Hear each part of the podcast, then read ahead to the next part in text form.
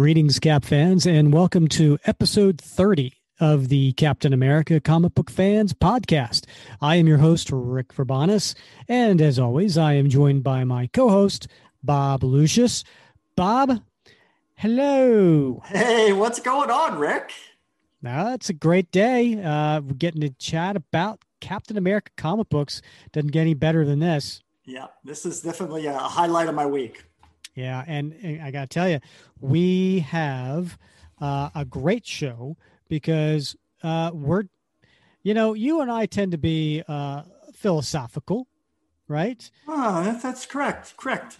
Yes. Indubitably, yes, yes. Yes. We like to uh, chat uh, about uh, the the overall larger picture and uh, the ethics and the morals behind Captain America. You know, I mean, he's not just a comic book character. Uh, to us, we uh, we really, you know, enjoy the character. We look up to him. Yeah, yeah. I think uh, as as our guest will talk about, we we we hold him as a moral exemplar, somebody that we can look to and learn from. Even though he's a, he's a character in a comic book, there's a lot that we can we can get from that characterization. Exactly. And so we've had uh, many guests on the show. Uh, we've had creators, uh, comic book creators. We've had um, comic book fans. We've had, uh, you know, uh, we've talked about comic books, but this is the first time we actually have a novelist on the show, and not just any novelist. Uh, this is a uh, professor of philosophy. so joining us on this podcast is Dr. Mark D. White author of The Virtues of Captain America, the modern day lessons on character from a World War II superhero. Right. Now, I, I will be shocked if anybody uh, doesn't know that book. And if you don't know that book, shame on you. Shame, for shame.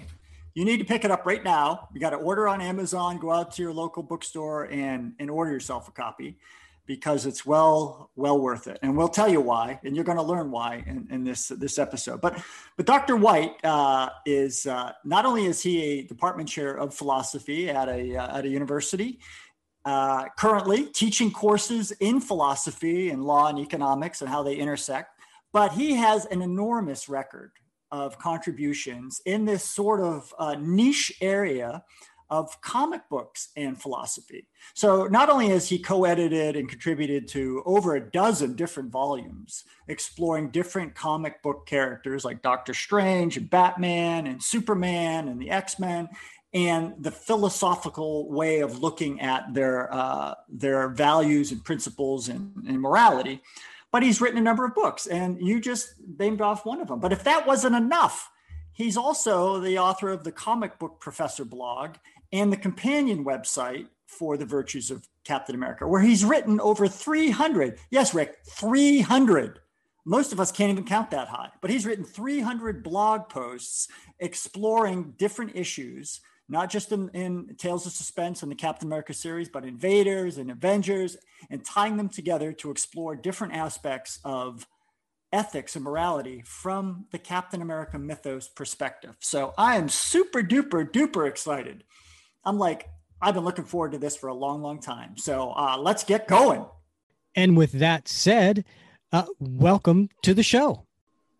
Thank you. Happy to be here. Yeah, I got to tell you, I'm, I'm, like I'm giddy like a schoolgirl to have you here. Uh, you look, you look it.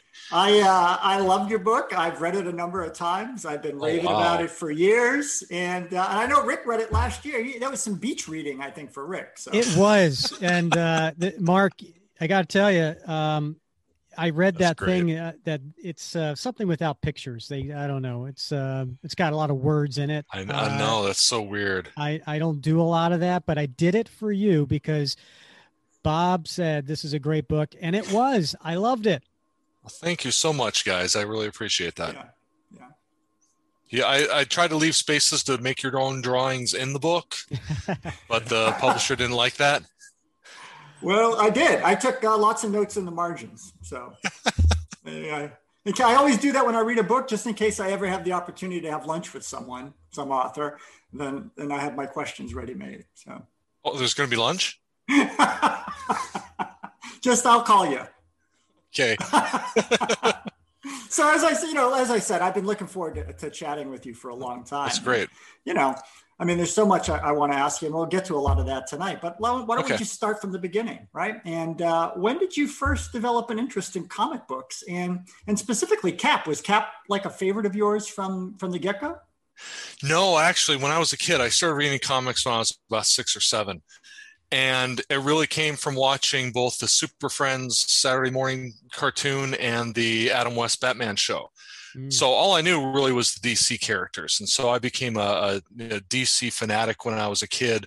And it wasn't that I had anything against Marvel; it's just I didn't see the Marvel characters as much, and I wanted to buy as much of the line as I could because I really liked the interconnected universe. But I, of course, I didn't know at the time that Marvel did that so much better. So um, I was I was a comics fanatic until high school. I think when I got my first guitar, and then I completely switched gears. And then I just got back into it as an adult about 15, 20 years ago. And then I started reading both uh, DC at first, and then slowly getting into Marvel and Cap. I think Daredevil was the first Marvel character I really got into, and then Cap came soon after that. And uh, then after that, it's just uh, you know where's this guy been all my life? And and um, soon after that, I started writing the the superhero and philosophy uh, essays for the edited books like Batman and Philosophy and Iron Man and Philosophy. And then after I did half a dozen of those, I said I want to try writing an entire book myself instead of being one of 20 contributors that I edit together. You know, I wanted to try writing my own book, and I wanted the first one to be Captain America. And luckily, it was at a time where Captain America: The Winter Soldier was coming out, and uh, it was a couple years ahead of that, so we could write the book. And the publisher likes timing the book release with the movie, and so that all just came together, and it was wonderful. So, what was it about Cap that made it to be your first book? I mean, you know, obviously, uh, you must have something about the character that really appealed to you. Well, yeah, I, I, think that comes through in the in the book. It's just somebody that has it, it, it's it's not only someone I like, but it's someone that I think at least before the movies and before Chris Evans did such an amazing job bringing Steve Rogers to life, it's a character that I think was was widely misunderstood, and that's part of one of the things you know, you know that I tried to uh, counteract in my book. Both the idea that one Captain America is just some sort of simplistic flag waving toady of the U.S. government, just basically a tool of the of the administration and also that his ethics are outmoded and anachronistic and just a, a, relic of World War II and the Greatest Generation and has nothing to do with the the you know situations of today. And I really wanted to combat those two perceptions that you know Captain America is stands up for principles, not politics, and he goes against the government when he feels they aren't living up to the ideals they're supposed to represent. And also the fact that his bedrock morals are needed just as much today as they were back in the 1940s. Uh, you know, there it's different situations, perhaps more complex situations. Things don't seem as black and white as they may have back then, but what you need is a, a solid moral foundation from which to approach complicated moral questions. And that's what CAP's bedrock virtues do. They give him a, a, firm foundation from which to balance the various interests and principles at heart in any moral dilemma. Well, you you raised a great question about that as far as you know being the moral center. Um, so just to piggyback on that, because you wrote about that in, in the virtues of Captain America, and you make the case that that Cap, you know, is a is a worthwhile moral exemplar right. uh, and and not just in the fictional world of the Marvel universe, where you know he becomes what you describe as the moral center, but he's the moral exemplar in the real world as well. And and can you can you tell us what makes Cap so special? You know, even unique in this regard. Well, I w- I wouldn't say he's unique because I don't want to paint him as necessarily better than superheroes with slightly different moral compasses. Like you know his his frequent uh, antagonist in the hero community of course is iron man. Iron man tends to be more of a utilitarian more pragmatic uh, more you know getting the job done never mind the the moral niceties where captain america is more you know a blend of the virtue ethics always trying to do the right thing as, uh, as well as the deontologist trying to follow duty and responsibility and you know, i don't want to say one is necessarily better than the other because there are good arguments for all these moral systems but what i like about Captain America and the fact that he he he doesn't necessarily follow, you know, exact rules or procedures like Iron Man might, but what he tries to do is really just do the right thing. In other words, you know, base his actions on his his positive virtue character traits or virtues such as honesty, courage, sound leadership, integrity is is the the, the big one. And and start from those and make your decisions in a, in a way to to express those character traits. And i think those are the you know rather than getting into nitty gritty of rules or duties or formulas or algorithms for making moral decisions those are things that people can look to just as we look to whatever heroes we have and say, wow, I, I really like that person because they exemplify these character traits, because they always try to do the right thing, because they always try to help people, because they're always honest. Doesn't mean they're perfect, doesn't mean they don't make mistakes, but they own up to them. They try to, to make up for them, they admit them and try to improve themselves. Yeah, I want to. Uh, I want a little plug for you here, uh, uh, Mark. Uh, you do uh, sort of explore the different moral judgments, moral uh, systems of Iron Man and, and Spider Man and Captain America in, in, one of your other books, uh, yeah. dealing with the Civil War conflict. Right, right. right. Yeah. So I, I, highly recommend that to, to listeners as well. Mm, thank you. So, um, you know, uh, you talk a lot about uh, not a lot, but you have a whole chapter dedicated to the concepts of honor and integrity. And uh, it, I found that really interesting because, you know, sometimes, you know, we think in, in, modern society that those, those sort of, particularly honor is a concept that's uh, old fashioned and, and, anti- right. and uh, antiquated, right? Right. Um, and yet you dedicate a whole chapter uh, on Cap's sort of um, his view of honor and integrity. And so clearly must think that's important. Why is that? Is it still relevant? Oh, oh definitely. I, th- I think, and, you know, I, I tend to think of honor and integrity as more of sort of a meta virtue. I mean, you know, the, the ones like honesty and courage are very specific and, and they apply to very specific situations. But honor and integrity are more about being the person you want to be. And it, it, incorporates all the virtues. And it really means being true to yourself and being true to the code that you've adopted. And that that's why you know like i said you know you can be a hero with a sort of different type of moral view but but still have a sense of integrity in the fact that you always follow it. I mean, you know, Iron Man is utilitarian, but in the sense in which he's consistent about that and holds himself up to that standard, he can be said to have integrity. And I, I think I even mentioned in the in the book that that some of the heroes, some of the villains, sorry, some of the villains in the Marvel universe you know not not your standard bank robbers or kidnappers but i mean the the really the the megalomaniac villains. Uh, i typically think of dr doom. You know you can probably see the poster behind me. You guys can see me i have a, a picture of uh, fantastic four number five the first issue with dr doom. And he he i think for all, all, he does wrong and definitely his his means to his end are, are are are wrong and evil in a way but he has a certain integrity in that he has a goal and he holds himself to it and he has a sense of honor and that he doesn't like to lie he doesn't like to use trickery he admits when he's defeated and like I said, you know, honor and integrity to me are more sort of not, not higher virtues in the sense of being better virtues, but meta virtues. You know, virtues that sort of encompass all the individual ones like honesty and courage and and and etc.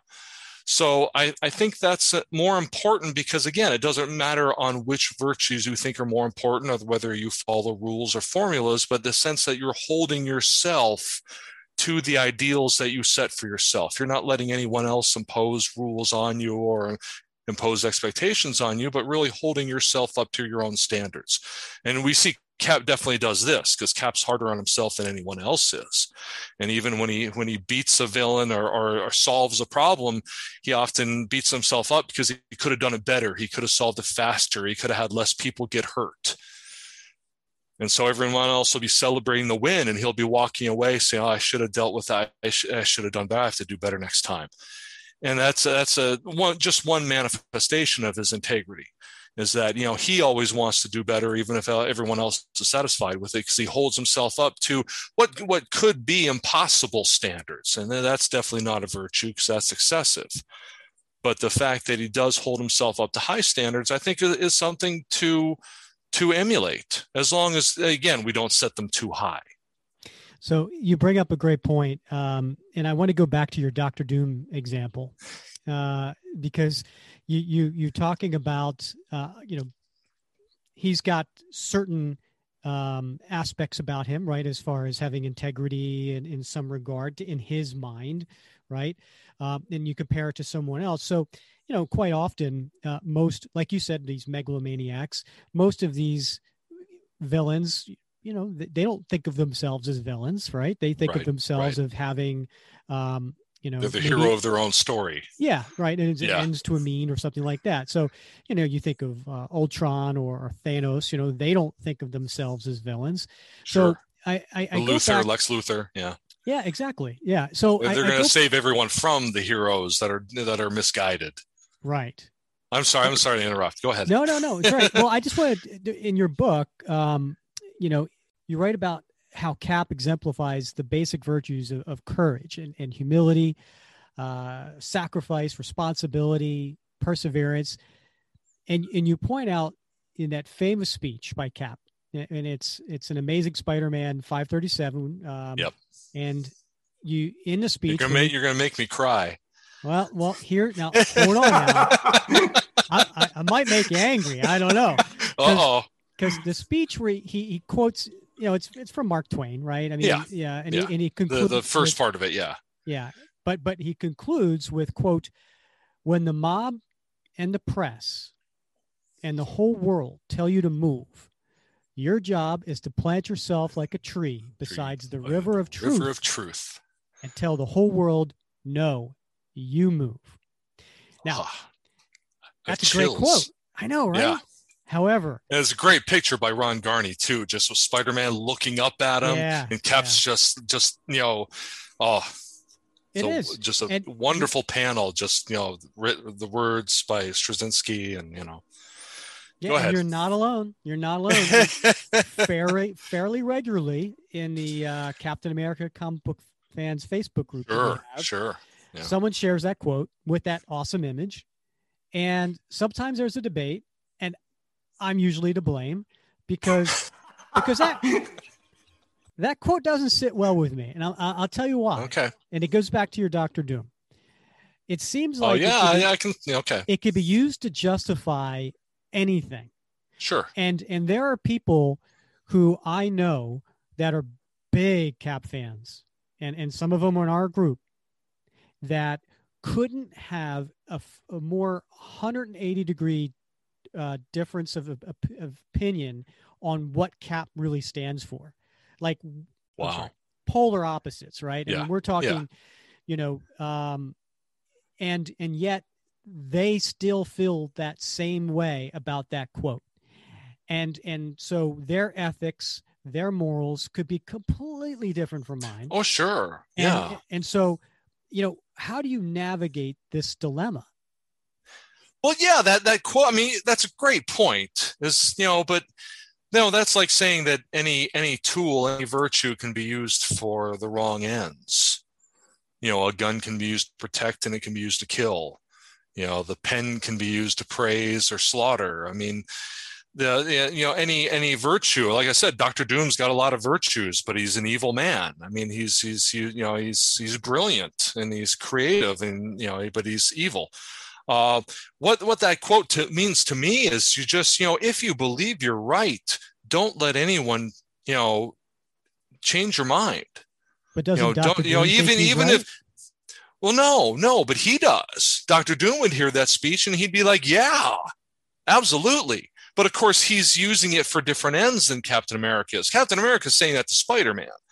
Okay, Spider Man you know, like you know, you mentioned the the the Bob mentioned the Civil War book, and I said in civil in the the comic version of Civil War, not the movie, you know, Spider-Man is sort of the the man in the middle, the man on the ground, looking up at these two gods, Iron Man and Captain America, have this battle of ideologies, and Spider-Man's the one suffering the harm on the ground, having his secret identity revealed, and then Aunt May will get shot and so he's actually living all this this battle that they're that they're conducting up in the clouds and you know spider-man is you know, if Captain America is the moral authority of the Marvel universe, then, then Spider-Man is the point of view character that really represents the aspirational ethics of, of every, you know, kid and, and person that's, that's reading the comics. He's the, the reader analog. And, you know, so Captain America speaking to him as a fellow hero because he knows Spider Man wants to do the right thing. And, you know, even though he may struggle with it a little more than Captain America does, you know, Spider Man has just as much heart, if not more, than Captain America. So, you know, he could he could make that speech to Spider-Man, and he knows that it, it will be understood in the way that he intended. But it, you're absolutely right. If he said it to the Red Skull, or if he said it to Doctor Doom, he wouldn't say it to them because they'd take it the wrong way. They'd say, Yeah, that's true. We shouldn't let anyone change our minds. No, no, no, I didn't mean that. I didn't mean you. Right. You know, so yeah, but I, I see that. I mean, the speech would definitely mean different things to, you know, depending on what your point of view is. So Cap definitely wouldn't want to say that to somebody that he didn't trust had the right point of view. And he definitely trusts that for Spider-Man. He probably wouldn't make the same speech to Iron Man. Right you know, because he he's he would worry about what Iron Man would do with it, given that Iron Man makes moral decisions much differently than Captain America does.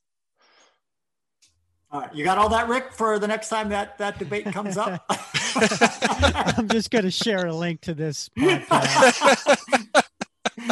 I, I, I see what you're saying, though, Rick. I mean, I get it. Is that you know, it's it's it's sort of a what you could call a substantively empty or a, a, thin quote in that you know it, it, it it's so general that it can be applied to different things some of them good some of them not so good.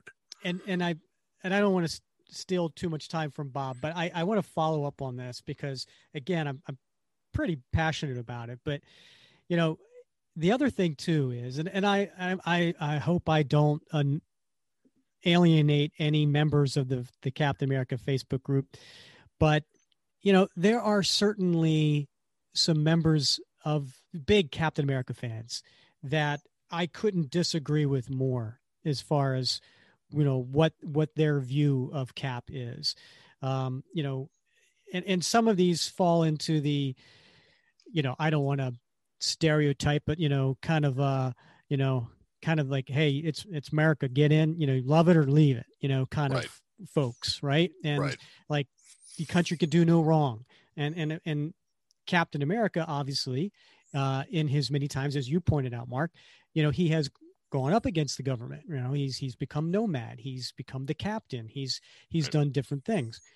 Um, you know, so it's it's it's a strangely, you know, it's a it's a hard time sometimes you, you try to accept everybody, you know, because they're they they love the same character, but um, you know, it's like we get into uh, a conversation about well, does does Cap kill? And uh, you know, well, yeah, people will point to well, look at World War II, look at the Golden Age, and if you do, if you pick up those Golden Age comics, you see Cap with a weapon, right? And you see sure. him, you know, killing and and um, you know, so I I kind of departmentalize Captain America. I, I think there's the World War II version, and then I think there's the which was a soldier, a super soldier. Sure. And then I think of post coming out of the freeze Captain America, which is a hero. And that's exactly. that's exactly. my Captain America. That's that's the one I follow and grew and fell in love with and hold as that moral exemplar. That's the one for me. But I have to respect that there are fans out there that look at the super soldier from World War II, and that's their Captain America. Sure. Sure. Yeah, no, I agree with you. I mean, that's why in the in the the, the blog that I do to to complement the book, where I go issue by issue through Captain America's appearances, I started with Avengers number four. I didn't I didn't deal with any of the Golden Age stories. Uh, not not because I don't like that Captain America, just because the characterization wasn't there. He he was more of a of a patriotic symbol. I mean, he still is, but he was just a patriotic symbol back then.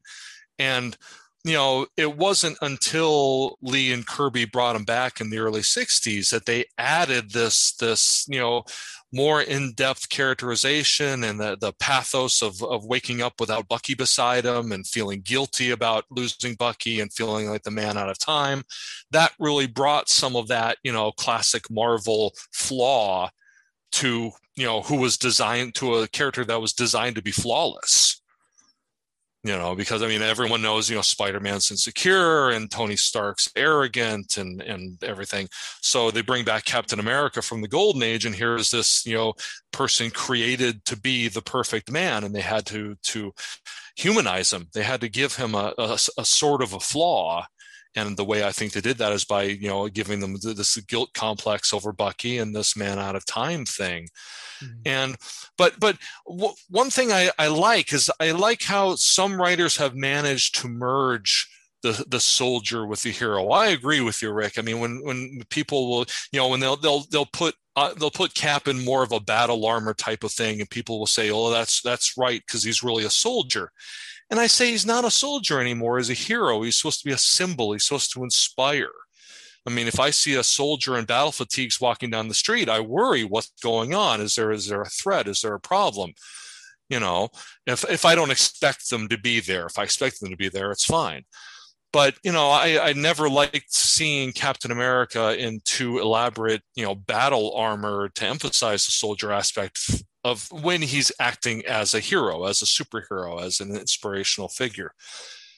The the comics that I really like are I can't remember exactly. It was sometime in the 21st century, but the the series of theater of war one shots that Paul Jenkins wrote that really bring together, you know, the the modern Cap, but putting him in, you know, military war situations and you know in different eras and different wars and having him respond as the modern character of captain america to these you know battle combat situations that he may have confronted in the golden age comics but you know obviously with a deeper characterization.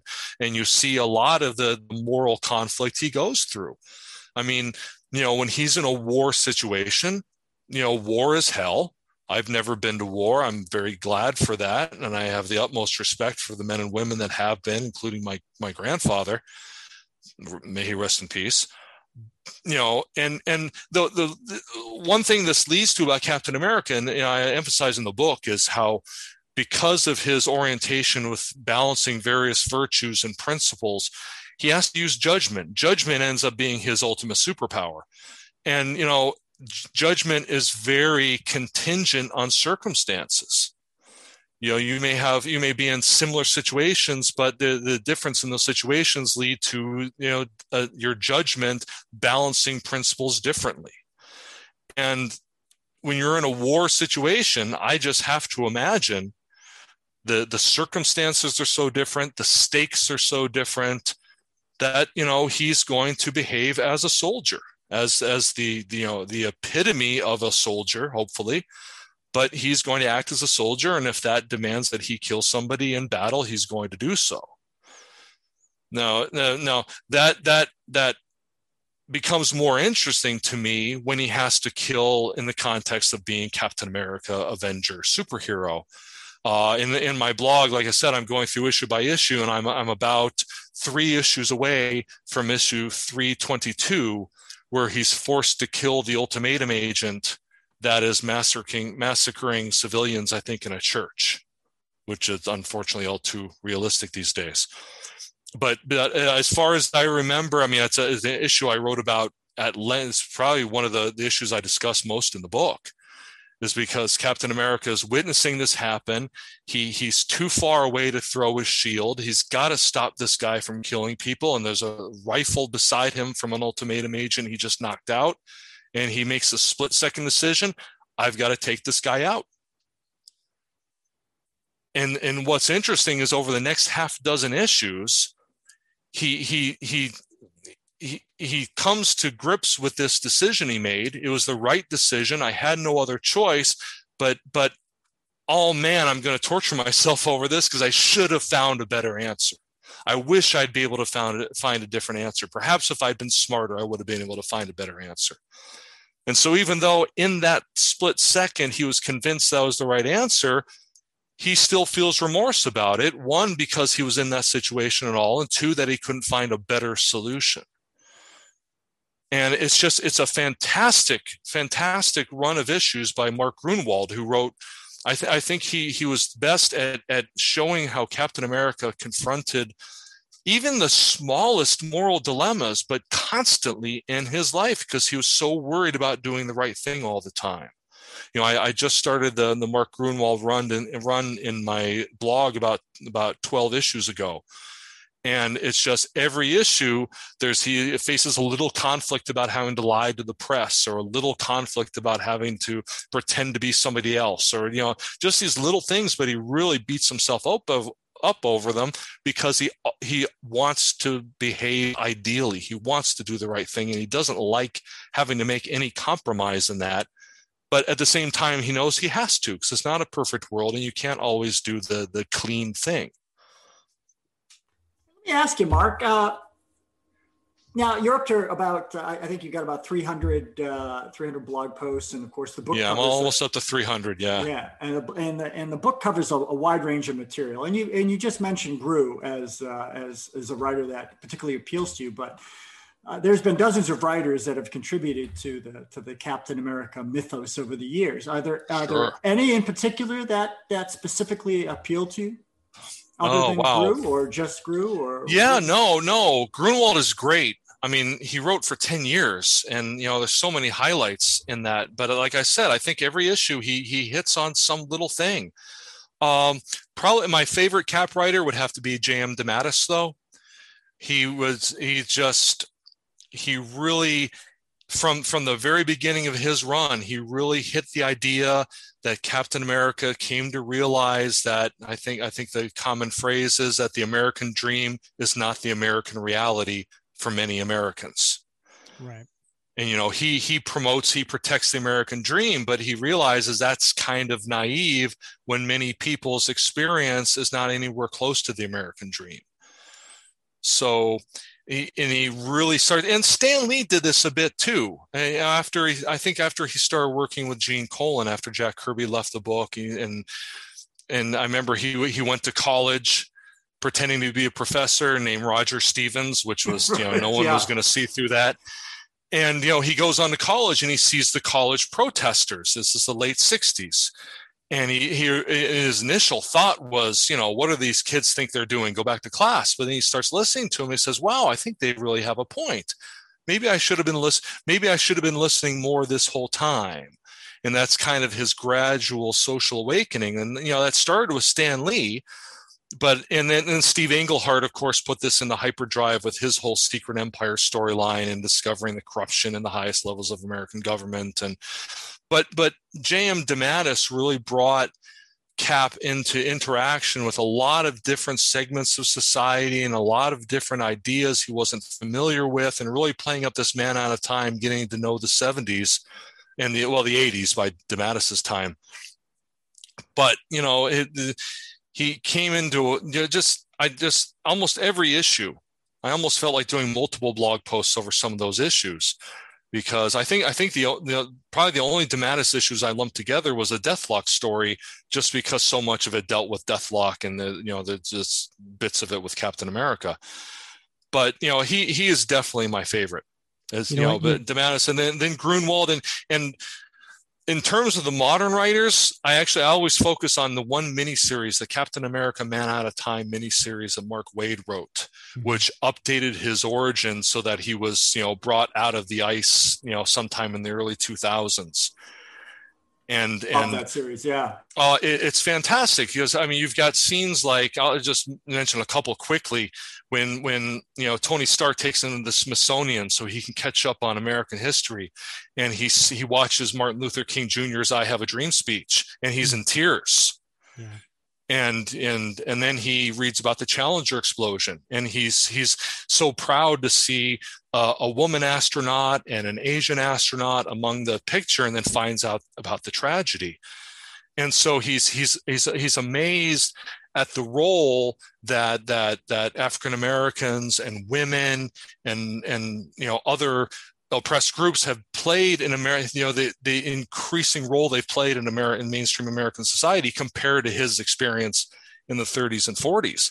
And then the best part of the series is when he has a chance to go back to 1945 and look for Bucky. And at first he's like, oh boy, this is great. Coffee's a nickel, burgers are a dime, clothes are as I remember them, cars are as I remember them.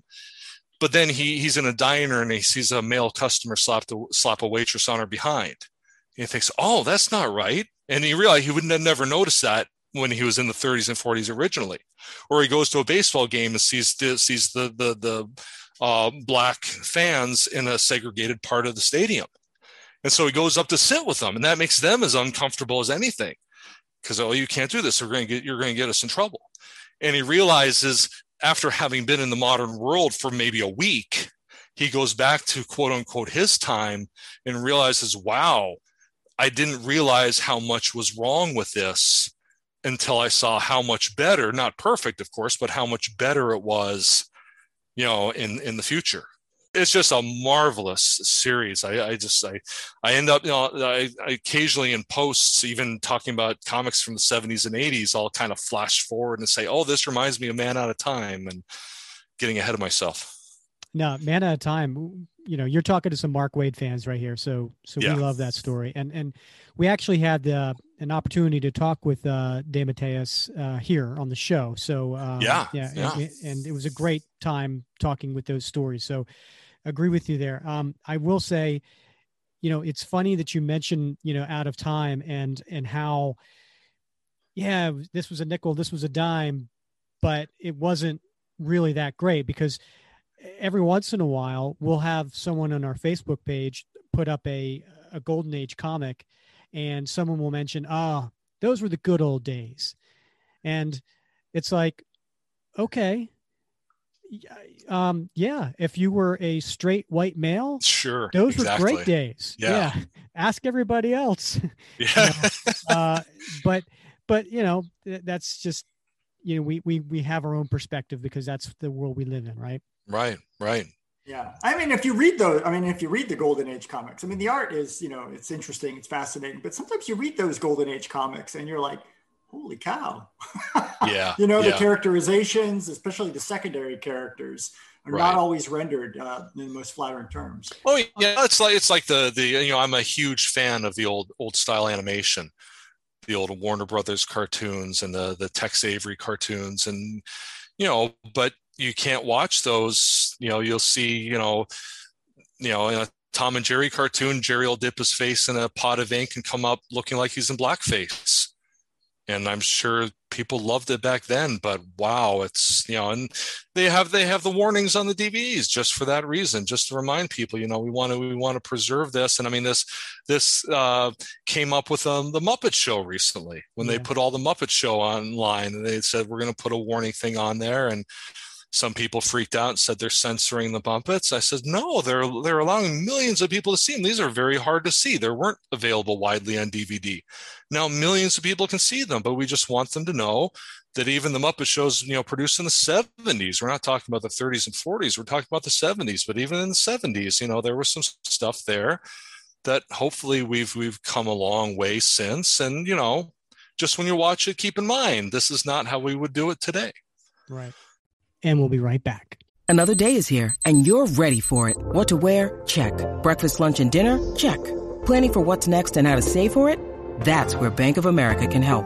For your financial to-dos, Bank of America has experts ready to help get you closer to your goals. Get started at one of our local financial centers or 24-7 in our mobile banking app. Find a location near you at bankofamerica.com slash talk to us. What would you like the power to do? Mobile banking requires downloading the app and is only available for select devices. Message and data rates may apply. Bank of America and a member FDIC. You know, it's funny you mentioned before about Captain America in the Golden Age, uh, and that you know he was a super soldier, and that's how he was written. And to Bob's point, you know, looking at some of the art back then, you know, that was purposeful, right? Because it was propaganda at the time. It was sure. we were at war, and you know, one of the first things that you do uh, at wartime and propaganda, you try to dehumanize your opponents. Exactly. So yeah. the exaggerations for you know the the Germans and the Japanese uh, were done purposely, and Right. uh, they, we in an effort to try to dehumanize them. So that's uh, just uh, again, we just it's a different time, and that's that's Right. how it was back then. And, and not that it was Right. right or wrong, but it was different. Yeah, yeah, Um, and there wasn't the concern. You know, now when we when we, you know, when we have uh, an issue and we're in conflict with another country, now most of the time we we try to make sure the population of that country doesn't think that we have anything against them. You know, you can imagine being a German kid or a Japanese kid reading those Golden Age comics and thinking, "Wow, these Americans really hate all of us." Mhm. and now you know like after like after 9-11 when bush reached out to the islamic community on the next day and and said you know this isn't about you. This we have nothing against you. This is you know a couple dozen people and a small group and we're going to you know this this is between us and them. This is we have nothing against the you know middle eastern populations in whole. And i think that this was exemplified in the in the first issue of the marvel knights captain america which came out soon after 9-11 Mhm. and was uh you know the captain america's you know he didn't do this in the in the main captain america books but in, the, in this comic it was more rooted in real world events. And the first issue dealt with his reaction to 9-11 and you know in addition to showing an, amazing shock and and sadness he was also i remember in the you know after helping out with the, the rescue at ground zero and then he's walking you know a couple blocks away and he sees a couple a couple men harassing uh, a man who looks to be middle eastern of descent. And captain america protects the man you know he shields him from the two men attacking him and then he, he turns to the attackers and says this is not the enemy. He's not the enemy. And then he, he points you know towards the ocean and says the enemy's over there. We're going to go get them. They're going to pay we're going to hold them accountable. But we have to remember who the enemy is and who the enemy is not. And it's not just anybody that looks like the people that hurt us. Right. and you know I, I i i you know that was just fantastic. And then of course he gets together with nick fury and they say okay let's go and you know then but you kind of get both sides of that. Captain america is going to defend the country. He's going to go after the people that hurt us but he's going to make sure at the same time that we don't lose our minds and start lashing out against anybody who just happens to look like the people that hurt us and I think that reflects how in in the modern day we you know try to be more sensitive to the people that live in the countries that we're having conflicts with but aren't necessarily involved in those conflicts especially when those conflicts are with terrorist organizations that don't necessarily represent any country or any citizenry Right. and uh, you know some writers you know can balance that very well Yeah, yeah. No, volume four, the Marvel Knights series. Uh, yeah, those. Uh, I think his name is uh, Ney Rieber, right? Uh, right right Yeah, yeah. Did a, did an excellent job with that. Um, and beautiful art by by Cassaday. oh Um, beautiful so, you know, I guess it brings me back to your book, uh, where you spent some time talking about can a fictional character be someone that in real life we look up to is is a as a moral exemplar um and we you talked a little bit about that before but but take the listeners through i guess just a you know a brief understanding of of yes yes a fictional character can be someone we look up to Yes, uh, you know, I, I think actually a fictional character can be more effective than a real world person because a, per, a, a- a fictional character can be written to be an exemplar. I mean, you know, real world people can be, but I, you know, they're usually not, you know, a real world per- person isn't designed to be unless it's a, you know, a PR thing.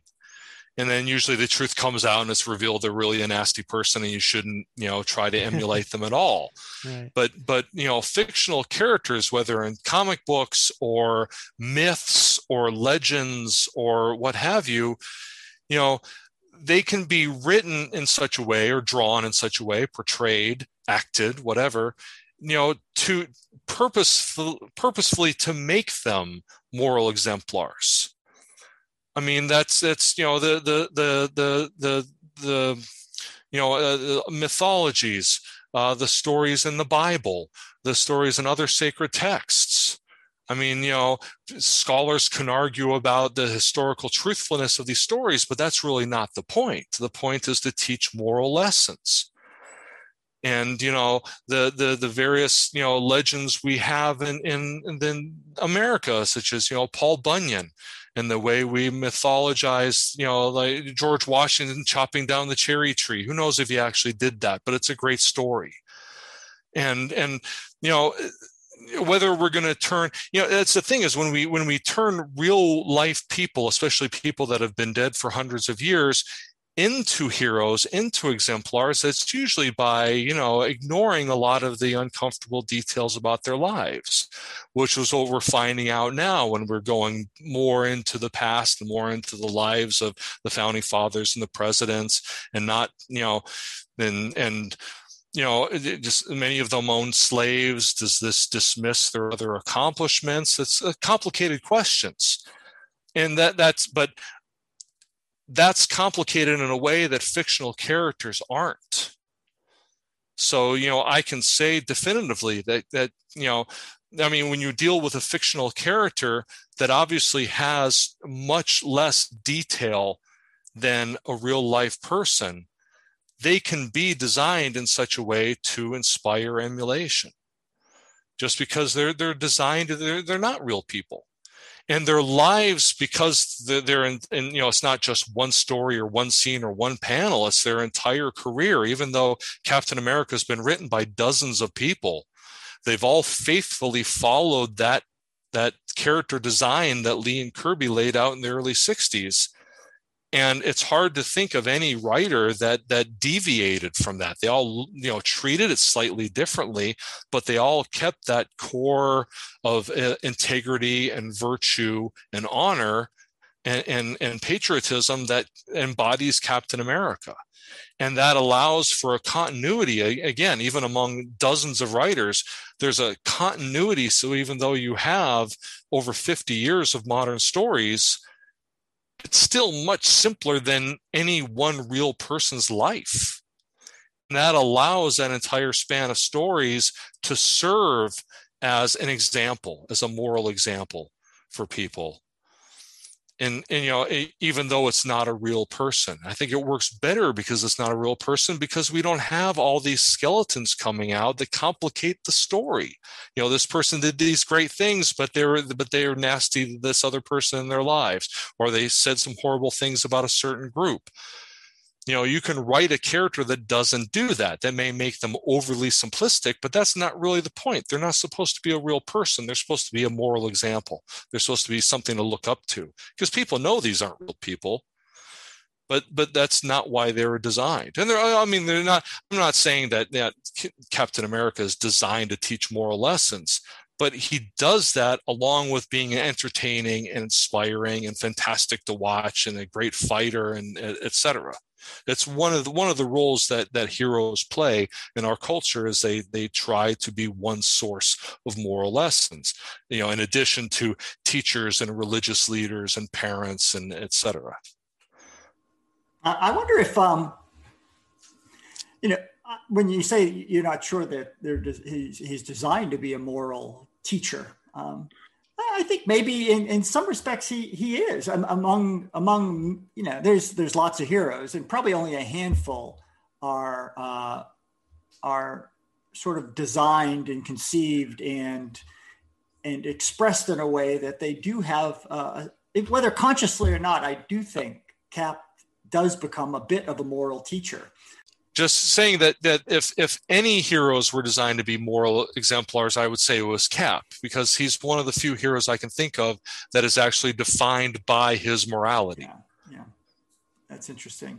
You know, one of the things you talk about, uh, I mean, back back when you wrote the Virtues of Captain America, and I think it came out what in 2014, and you wrote at the time that there was this sort of increasing perception that America was becoming uh, a, a divided country and you made a compelling case, though, that uh, at least the vast majority of Americans sort of they believed in the same guiding principles and values, although they might interpret and, and operationalize those principles and values in, in very different ways.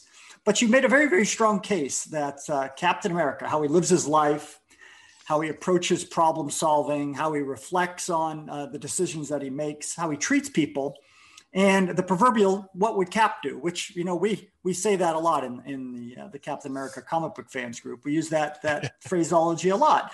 But you wrote that that could help us uh, sort of bridge our differences by showing us what we have in common. And it's uh, it's what now? It's uh, seven years later. Are you still confident that Cap has a lot to teach us? That's a complicated question. I think I think we all know why. I mean, it's the world to me to me as a as a straight white man the world seemed to me to be a better place uh, a simpler place in 2014 than it is now. Not necessarily because things have changed but because a lot more points of view are prominent. Uh, we have a lot more groups uh, being much more vocal about views that weren't, weren't expressed very explicitly seven years ago and those lend me to think that maybe we're not as united around core principles of equality and justice and fairness as we used to be, as I used to think we were, I should say. Let me be very clear about that. And you know, it's not that things have changed; it's that you know things have a lot more, a lot, lot more viewpoints have come out in the open. I'm trying to be as as you know, as general about this as I can. Uh, but at the same time, I think that just proves that we need the lessons that CAP teaches more than ever. You know, because, you know, CAP definitely does not stand for any type of racism, does not stand for any type of supremacy on any grounds. He believes in equality of all persons and the equal dignity and rights of all persons and fights very hard for that. And this is a, a man that I would think that most people would look up to and realize, wow, if he thinks like that, why, why, why, you know, if, if you're a person that disagrees, why do you? And so I think, you know, you know, even though the the world is not what I was believed it was at the time, and to me, what I wrote in 2014 seems kind of naive now. That may imply that we need to pay even more attention to Captain America now than we did then. Yeah, so I I I couldn't agree more. I think uh, it seems like now more than ever uh, we need cap, and and that's certainly something that you know I think our listeners all agree with. Um, I want to go back to one of the things that you mentioned about um, you know over the years the the different writers that have all written cap a little differently but they've all stayed true to his character um, i guess one exception to that would be uh, in recent years, uh, Nick Spencer wrote uh, Hydra Cap. Oh, uh, sure, and, sure, yeah. And, and, so that did you get a chance to to read that story? Oh yeah, oh yeah. Yeah, it's, it's I followed quite, along. Uh, you know, it, it brings up uh, quite a controversy in our in our Facebook. Oh, sure. Group. So uh, inevitable. Uh, whenever the story of Hydra Supreme, uh, right. the evil Steve Rogers, comes up in our Facebook group, uh, because we do these daily flashbacks uh, every month, so it's part of the rotation. Oh, okay. And uh, we get uh, quite a visceral reaction uh, from from many Cap fans because they can't stand the idea of seeing uh, his, the, it's almost like a character assassination. Yeah. And Nick Spencer took certainly a lot of grief for it at the oh, time. Oh yeah. Um, and then you have some people who respect the fact of this. It was just a story, and and and it was something different, and it was, um, you know, taking, uh, you know, a, a, a, fictional version of Steve Rogers. Um, mm-hmm. And so, uh, what were your thoughts on that story, and uh, how did you react to it? I, you know, I, I, I reacted. I think exactly as they intended at that that last page of the first issue when he says "Hail Hydra." and and I I was optimistic because I thought again naively because I know how comics work. I should have known how this was going to end up. But I thought it was going to be a 6 or 12 issue arc where Cap would turn out to be brainwashed and his indomitable will would battle back and overcome whatever programming he had. So because I thought, you know, if a villain such as the Red Skull wanted to def- defeat Steve Rogers, wanted to defeat Captain America, what's the what's the worst thing you can do to him? you know killing him doesn't doesn't really hurt him in any any lasting sense ruining his reputation ruining his character i mean you know the red skulls tried character assassination in the past tried to you know yeah in one of the early stories he held someone hostage and made cap you know swear fealty to him on tv and this was just i thought this was just an escalation of that. You know if you can make character if you can make captain america turn hydra or turn fascist and then even if he comes back from it he's going to have that memory for the rest of his life and that would be the ultimate blow against captain america. So that's what i thought the story was going to be. I thought you know wow this is really pushing the envelope but like i said you know they had captain america turn bad in the past and it was temporary and he came back and everyone forgave him haha we know it's you. And but then of course marvel brass got a hold of it and they said oh we're going to make this a huge line wide event. This is going to go on for a couple years and you know I, I don't know nick spencer i've never read anything to this effect but i've got to imagine you know he might have resented this you know other than the fact that he gets to write a big marvel event that's got to be great but you know he probably had something smaller and more meaningful in mind for this story that there was just eventually going to be a redemption story for cap that confirms who he really is and you can't you can't do this cap for long because he's going to fight back so I sat through that whole series, all the tie-in issues, all the main series, all the deaths, all the the horrible images of the fascist cap holding up Thor's hammer and all that. And then I get to the end, and then you start having the hints of, of Cap coming back. He's kind of in that shadowy woods with, you know, and he's somewhere. We don't know if he's, you know, I always, always assumed he's in Cap's head you know, I don't know if you read the Superior Spider-Man, but when you know Doc Ock took over Peter Parker's body and his brain, and supposedly there was none of Peter Parker left in his brain, but then there was that tiny sliver that fought back. I thought that's basically what was going to happen to Captain America. But then we find out that whole, you know, you know, the real Cap was in the the cos the little cosmic cube girl's head, and she just manifested him at the in the last issue when he defeats Hydra Cap. And I thought, what a waste. I mean, there's no redemption. Steve Rogers didn't fight back.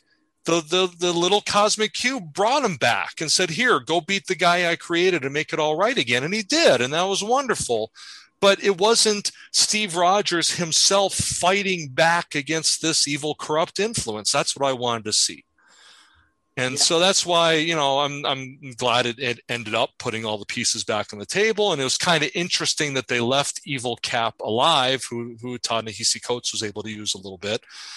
But you know the fact that now the steve rogers that we know and love walking around is not literally the the steve rogers. He's a mental construct created by this cosmic cube which you know cosmic cubes, you know, Deus Ex Machina of the Marvel Universe. But, you know, it's just, you know, it's one of those things that luckily, okay, we've forgotten that whole thing. It's like how the Age of Ultron story by Bendis left like three Wolverines walking around from different time frames that everyone forgot about. It's you know I, I, like how Mark Waid and Chris Samnee kind of dealt with the redemption a little bit when they took over the book on you know on the the way that the Coates taking it and kind of helping redeem him. They kind of had him go on his little, you know, tour of America on the motorcycle, like he did in Gruenwald's run right. early on in, in, what I'm doing in the blog now. And it, it's one of those things. Uh, the one of the, the blogs on on comic book resources is called "Abandoned and Forgotten." It's it, it covers all these things they did in comics that seemed like a good idea at the time, and they just kind of ignored and the fact that this Steve Rogers isn't really the original Steve Rogers has just been kind of, you know, let's forget about that, which I think is for the better.